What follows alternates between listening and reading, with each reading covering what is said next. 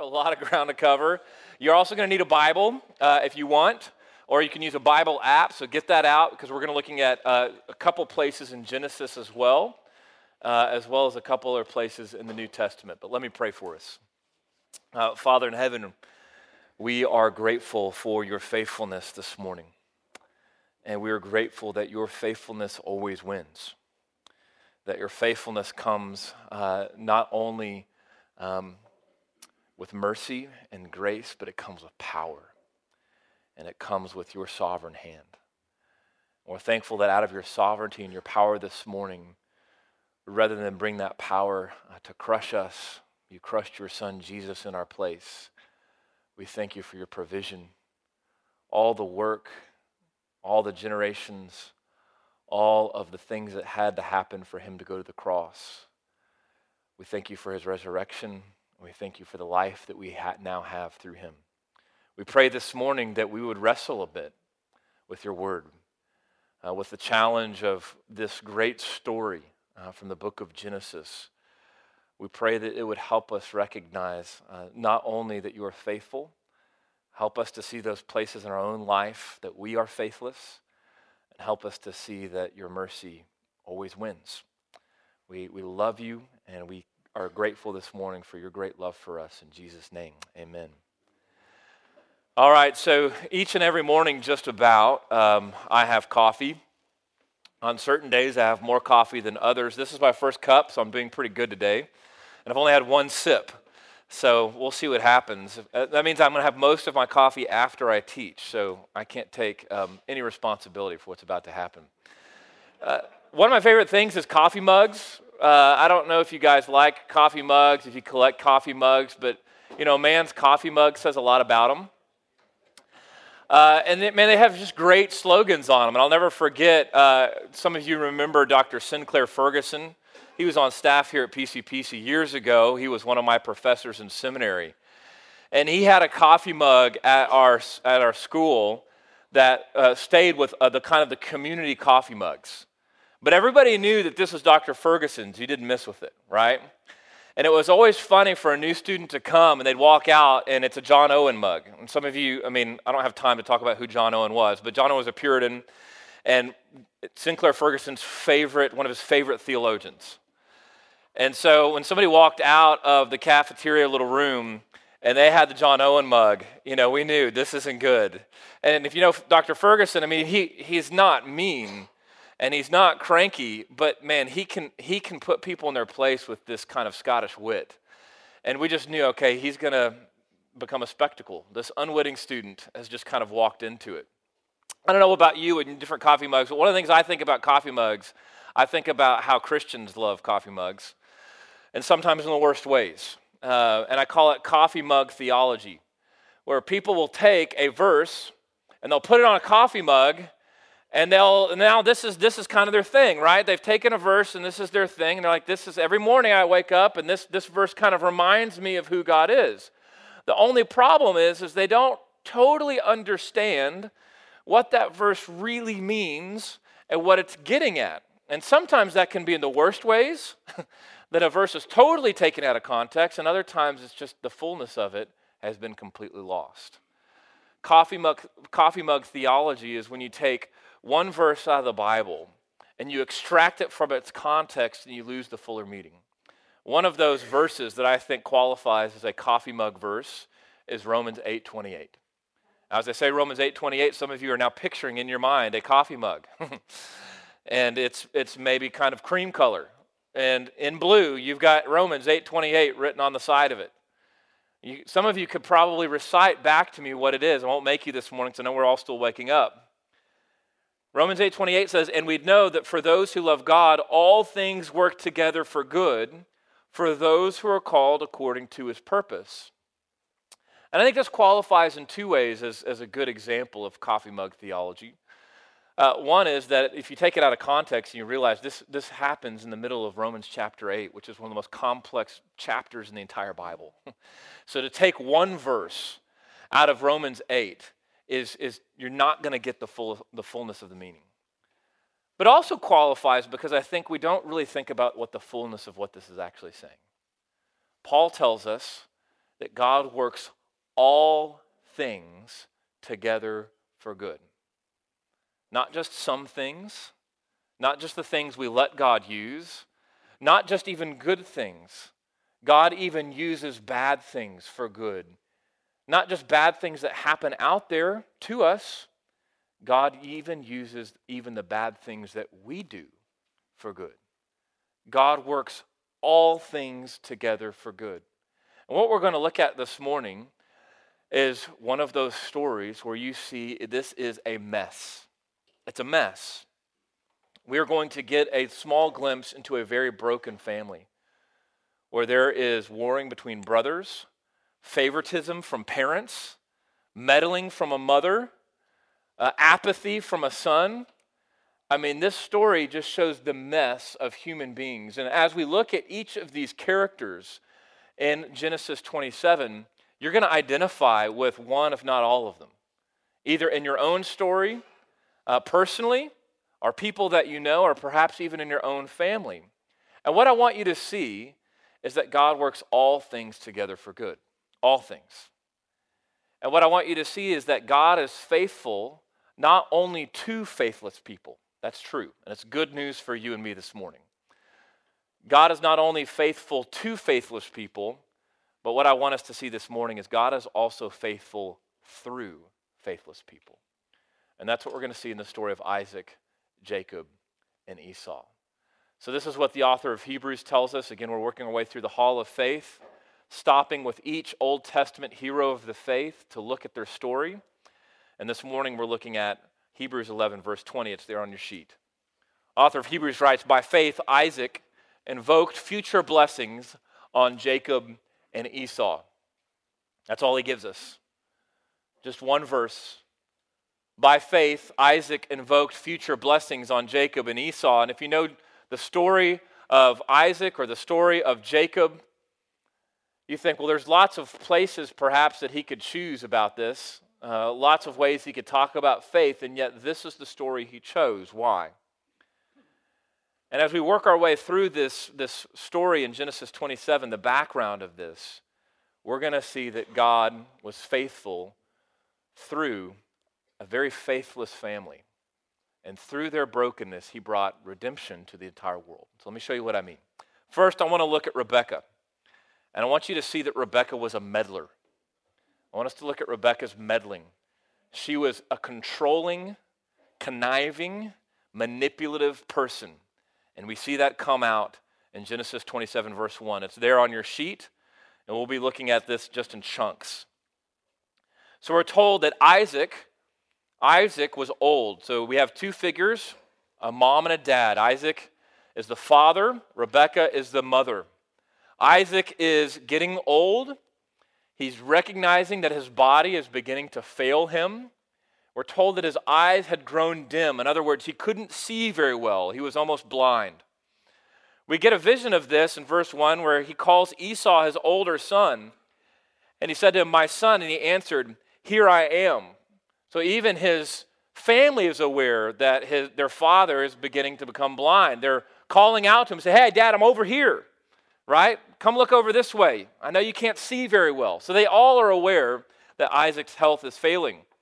And as Isaac's health is failing, he recognizes it's time for him to do something that God had commanded him to do through his promise to Abraham. It was time for him to pass on God's blessing, his covenant blessing, to the next generation. So, beginning with Abraham, we see this picture and this promise that God came to Abraham and said, I'm going to bless you and your offspring after you. So, this blessing is meant to be passed down from generation to generation, from Abraham to Isaac. And now Isaac needs to pass it along to his oldest son. We're told that Jacob and Esau are the sons of Isaac and Rebekah. They're twins. So, yes, they were born at the same time, but technically, Esau was born first. Esau came out first, and then Jacob came. What that means is that the birthright, the blessing to be passed down to the next generation, goes from Isaac to Esau. It's passed down to the eldest in the next generation. So that's what he knows he needs to do. He knows it's time for him to pass down the blessing. And so that's what he says. He's calling Esau to himself. He's saying, Go out for a hunt, prepare food for me, and when you come out, I'm going to pass on the blessing to you. We're told, verse 5 Rebecca, she heard all of this. And as she's listening to Isaac talk to their son, she had to have known this day was coming. She had to have known that at some point, especially as her husband is getting old, his health is beginning to fail, that it's going to be time for him to pass on the blessing to their oldest son, Esau. So as she hears this, she decides she needs to take matters into her hands. It's time for her to meddle. It's time for her to be manipulative. So this is what she does. I want you to look at verse 5. She hears this. As soon as Esau goes out to the field, verse 6, Rebekah said to her son, Jacob, I heard your father speak to your brother Esau, Bring me game and prepare me delicious food, that I may eat it and bless you before the Lord before I die. Now, therefore, my son, obey my voice as I command you. Go to the flock and bring me two young goats, so that I may prepare them delicious food for your father, such as he loves.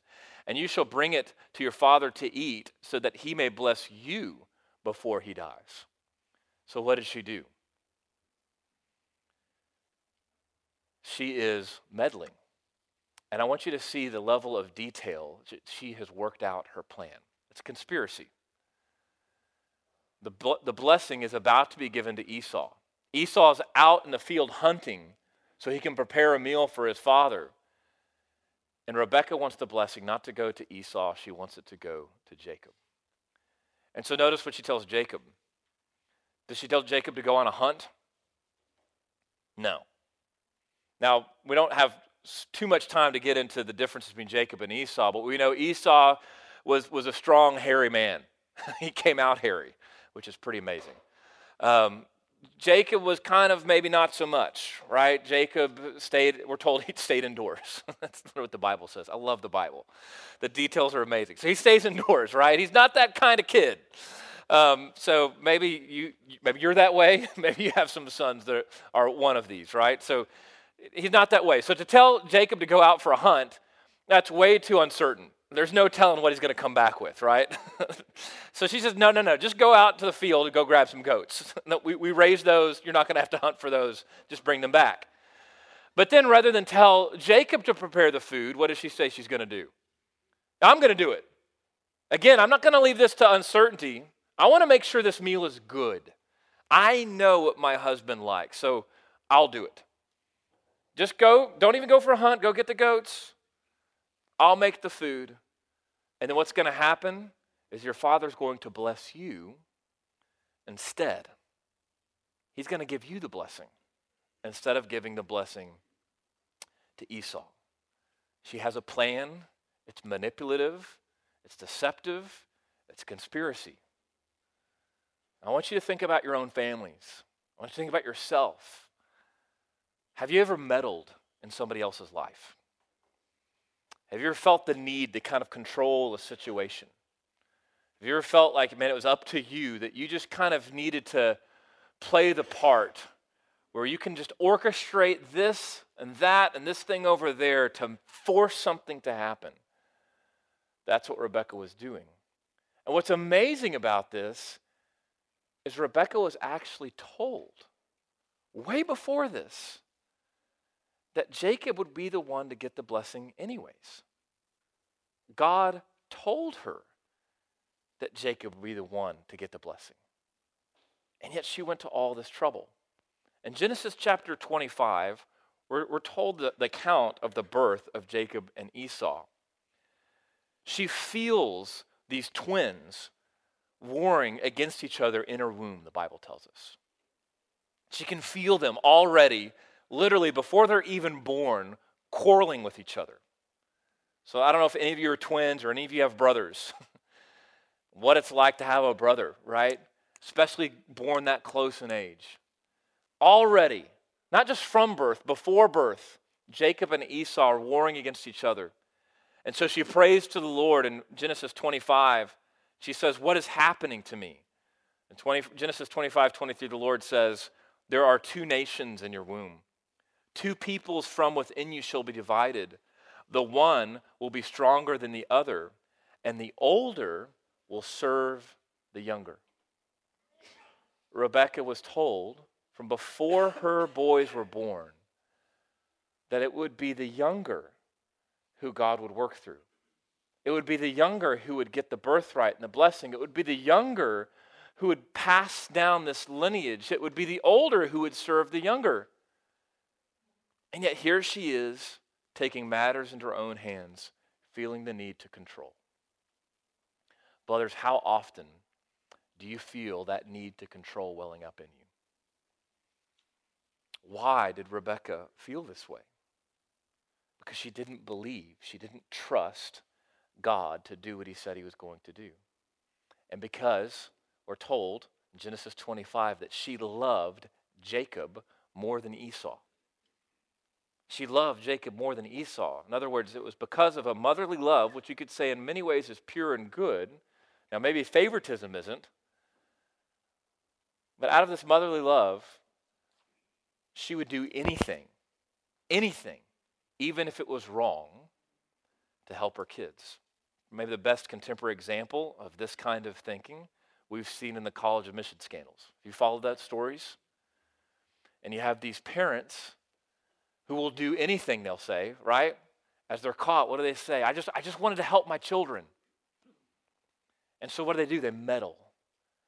But they meddle to, to a point that it literally is criminal. Falsifying their child's background and accomplishments conspiring with school administrators to get them into a school that they might otherwise not be able to get into. Why do they do it? Why to go to such lengths? Why risk so much? Because they'll do anything for their kids. That's what they tell themselves. It's idolatry. And those of you who are parents this morning, what will you do for your kids? Well, there's a purity to saying, well, I'll do anything. But when you realize you, you begin to take matters in your own hands, you begin to have to ask yourself a question Do you really trust the Lord? Do you really trust God with your children? For those of you who don't have kids, I want you to think about all the ways in your life that you take matters into your own hands. As men, we do that all the time. The moment we start doing that, we become manipulative and we meddle. What does it look like for you to truly trust God with all things? To wor- recognize He wor- uses all things together for good. So Rebecca was a meddler. Rebecca is not the only one, though, in this story. We have Jacob. And yes, she asked Jacob to command, to follow her command. So you could say, well, Jacob had to do this, right? I mean, his mom asked him to. She said, You have to obey my command. You've got to do this. But what we see in Jacob's life is this kind of behavior started very, very early. So we're looking at Rebecca was a meddler, Jacob was a deceiver, he was a liar. This was the way it was from the very beginning. Again, in the story of their birth, Genesis 25, 24, we're told that Esau came out first.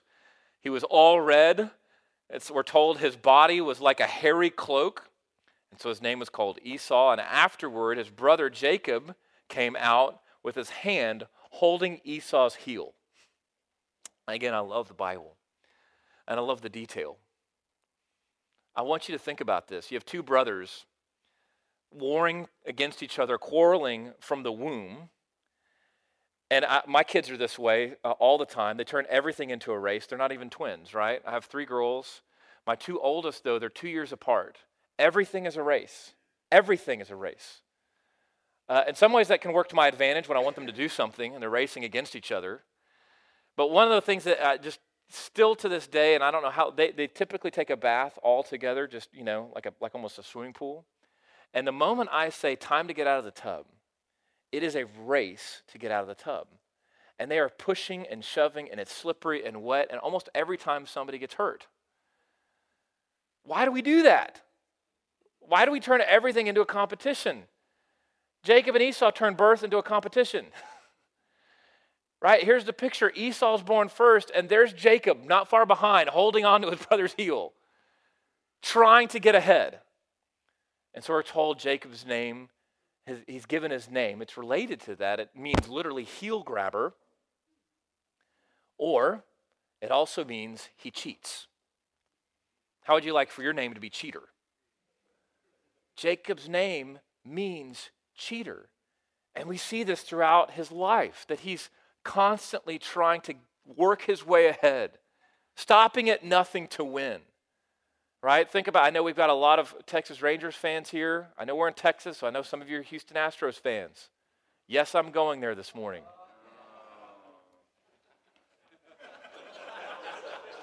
Where does that groan come from, though? I mean, think, you think about what the Astros did, what the Red Sox did. And, and, look, I love the debate afterwards. It's like, well, I mean, you know, it's kind of part of the game or it's not, or, you know, it's technology, or, and, and that's just part of life. And did the other team have the same thing? No. That makes it cheating. They had a competitive advantage that the other team did not have. Did they were doing something that was misleading, deceptive, and wrong? Yes. I know we could debate that this morning. I don't want to go there, but the point is this look, you think, why would they do that? This huge, you know, multi, multi million dollar organization, grown men who should know better. Why would they do it? Because everybody wants to win. We all want to win. And yes, just like Rebecca, sometimes we'll stop at nothing to do so. So here's Jacob. He's a deceiver, he's a cheater, and we see this come out. Genesis 27 is there on your sheet. 27 18. We're told that Jacob goes into his father and he said, My father. And he said, Here I am. And notice Isaac's question Who are you, my son? You don't get more direct than that. Here's Jacob's chance to tell the truth. And Jacob, verse 19, I want you to catch this. Verse 19 Jacob said to his father, I am Esau, your firstborn. I have done as you told me. Now sit up and eat of my game, that your soul may bless me. How many lies did Jacob just tell? My name is Esau. Lie number one. I am your firstborn. Lie number two. I have done as you told me. Lie number three. I did what my mom told me to do. Now sit up and eat my game. Lie number four. Is it his game? Did he catch it? Did he hunt this? No. Did he cook it? No. That your soul may bless me. He's noticed how many lies he has told to his own father. To his own father. Verse 20 But Isaac said to his son, How is it that you found it so quickly, my son? Does your heart almost break for Isaac? You're like, Oh, this poor man. It's like, wow, you've, you've caught it so fast. And this is Esau, he thinks it is, right? Who's a great hunter. Right? How have you done it so quickly? Notice the next lie. Because the Lord your God granted me success. Oh, so now Jacob went there. Now he's lying to his father not only about what he did, but now what did he do? He lied about what God did. Well, that's blasphemy. You see this great power of deception working in Jacob's heart. And so then, verse 21, Isaac calls him near and he blesses him. He blesses him. Jacob went near, and notice, I mean, this, the story goes on and on. Um, it's almost too good. We really don't have the time, but I, I just want you real quick. This is verse 22. So Jacob goes closer to Isaac. The voice is Jacob's voice, but the hands are the hands of Esau. so he's trying to piece this all together. Verse 23 He did not recognize him because his hands were hairy like his brother Esau's hands, and so he blessed him. Uh, one of the things we skipped over is Jacob, when he's talking to his mom about what's going to happen, he says, Well, I'm not hairy like Esau is. He's going to know. And so, literally, his mom puts on a fur, animal fur onto him, so that when he feels his, the hair of this fur, he'll know it's Esau. Again, how deceptive. Here's Isaac. He's like, Your voice sounds like Jacob's. I know the voice of my son. But when I touch your hand, it's hairy like Esau's. Again, just note how deceptive it really is. Verse 24, again, last chance, Jacob. Are you really my son Esau? Isaac asks. And he answered, I am. And so he calls him here in verses 26 through 29. Isaac blesses Jacob. He gives him the blessing that belongs to the firstborn son. He gives him the blessing that belonged to Esau. Rebekah meddled. She hatched a plan. Jacob was a deceiver. He was a cheater. He carried out the plan. But what about Esau? It's the last person I want to look at before we go to your tables. You got to almost feel sorry for Esau in a lot of ways. You think, well, what did Esau do to deserve this? He was just born first. But if you begin to unpack the layers of this family and you unpack the layers of this story, you realize that, well, Esau is not immune to faithlessness either.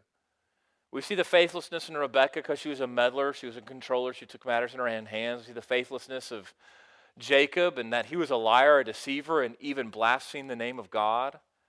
And then you see the faithlessness of, of Esau and that he was apathetic. I want to show you what I mean. Verse 30, we see that as soon as Isaac had, was done blessing Jacob and Jacob had barely gone out, right? He's left the room. Esau comes back from his hunt. Okay? Esau's gone back from his hunt. He's ready to prepare delicious food.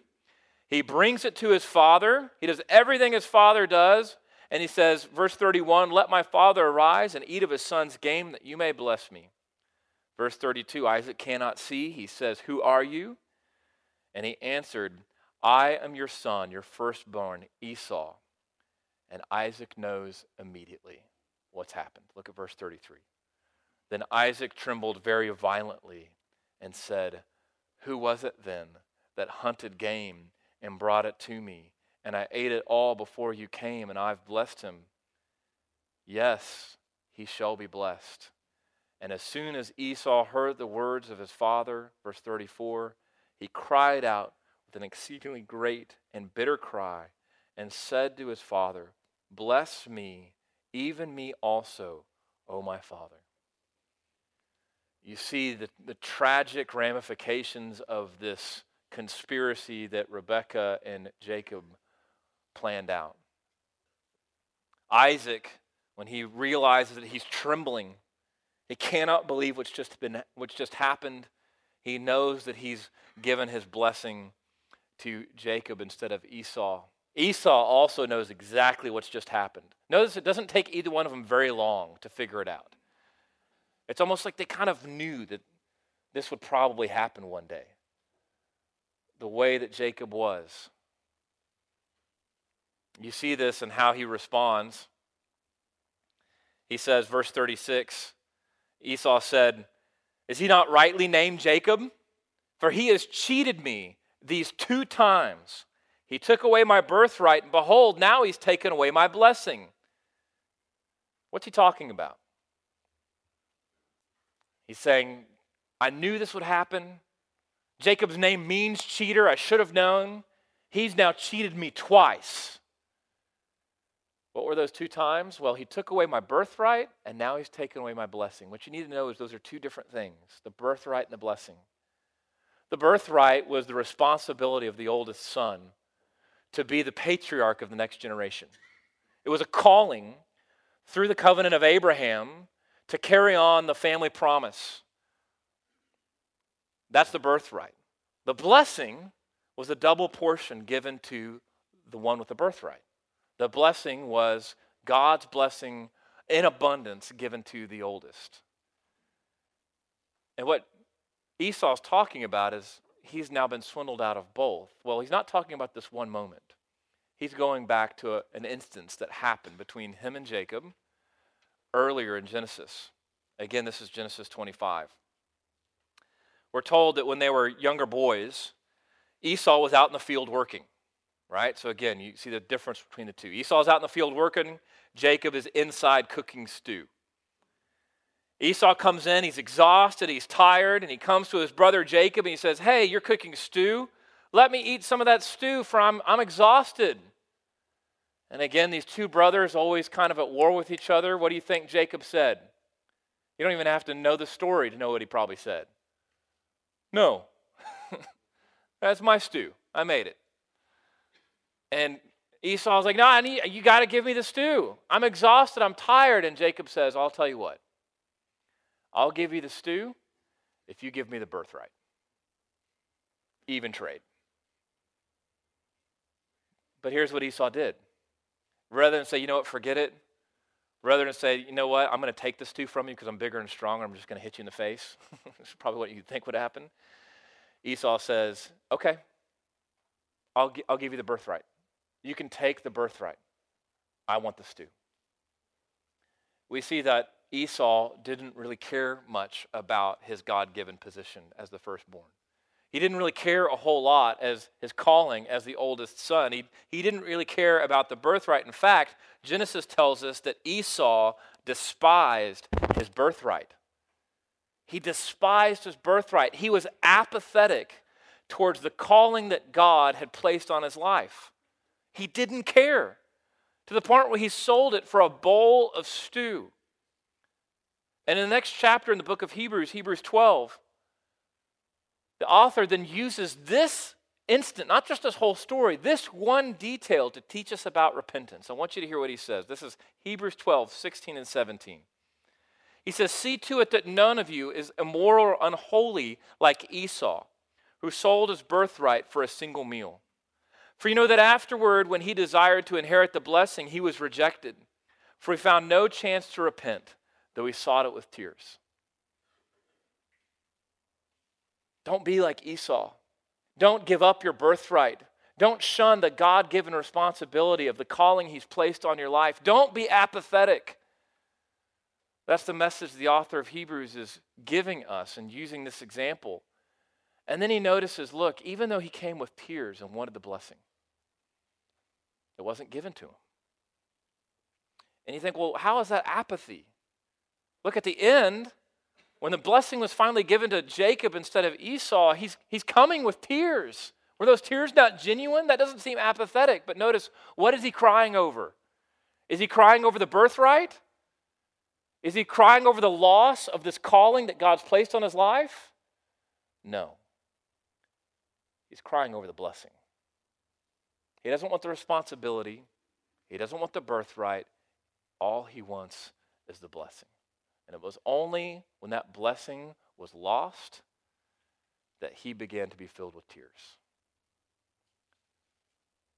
He didn't realize what he really had. Sometimes I think of those who grow up in the Bible Belt. Are we really that different? Do we take the blessings of God for granted? We find that sometimes we're lulled into a spiritual slumber? We become apathetic, not realizing the calling that God has placed on our life. So, as we end and go to your tables, here's the question. Author of Hebrews says, By faith, Isaac blessed Jacob and Esau. and you're thinking, you know, I didn't write any of the Bible, so who am I to say? But I want you to ask yourself if you were the author of Hebrews and you're writing the great hall of faith and the great examples of faith of the patriarchs and those who've gone before us and the prophets and Rahab and David are you going to choose this story as a picture of faith? How is this a picture of faith? By faith, Isaac knew it was his duty to pass on the future blessing. And though he was tricked, though he didn't know who he was blessing in his heart at the moment, he, by faith, was passing on the blessing. And here's why that matters. Again, it wasn't just any blessing, it wasn't just the blessing of a father to a son. It was God's blessing to the covenant of Abraham, where God said, I'm going to bless you and your offspring after you. I'm going to give you a land of everlasting possession. I will be your God, you will be my people. And he gave one specific promise that we see fulfilled through God's faithfulness in the story. God told Abraham that kings are going to come from you. Kings. God is faithful not just to faithless people, God's faithful through faithless people. Here's where we're going to end as you go to your uh, tables. We're going to end, of all places, we're going to end the Gospel of Matthew. If you have a Bible, I want you to turn there, go to a Bible app, or you can just listen and I'll send you to your table.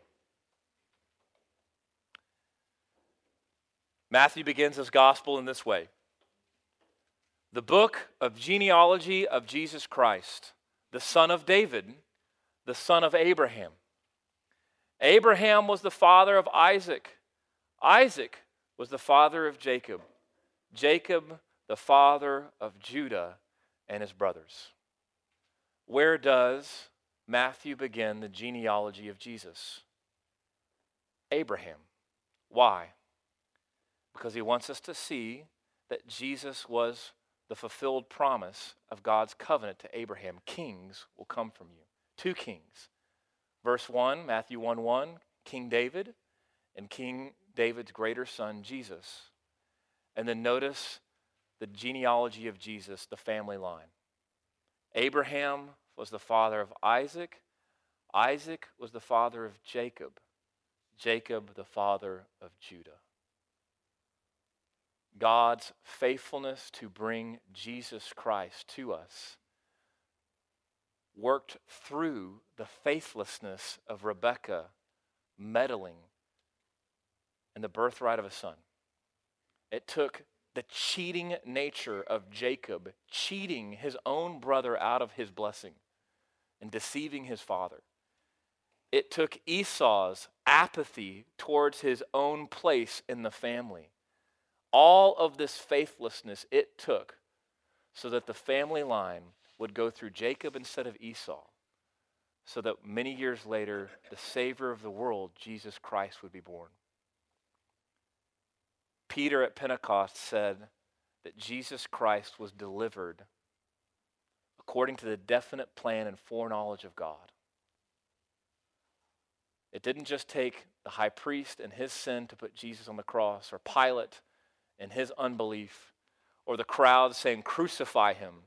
It took a long line of human calamity and faithlessness to put Jesus on the cross.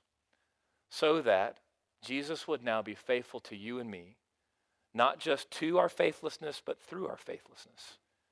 So that his mercy and his grace would always win out according to his good purposes. God works all things together for our good. Let me pray for you. Father, we ask that you would now help us to wrestle with this text. It is quite a story and help us to see that you are working in and through all of it. That you, you win out, your mercy wins out over sin and even through sin to bring redemption. So, Lord, be with us now as we wrestle at our tables. We ask in Jesus' name, amen.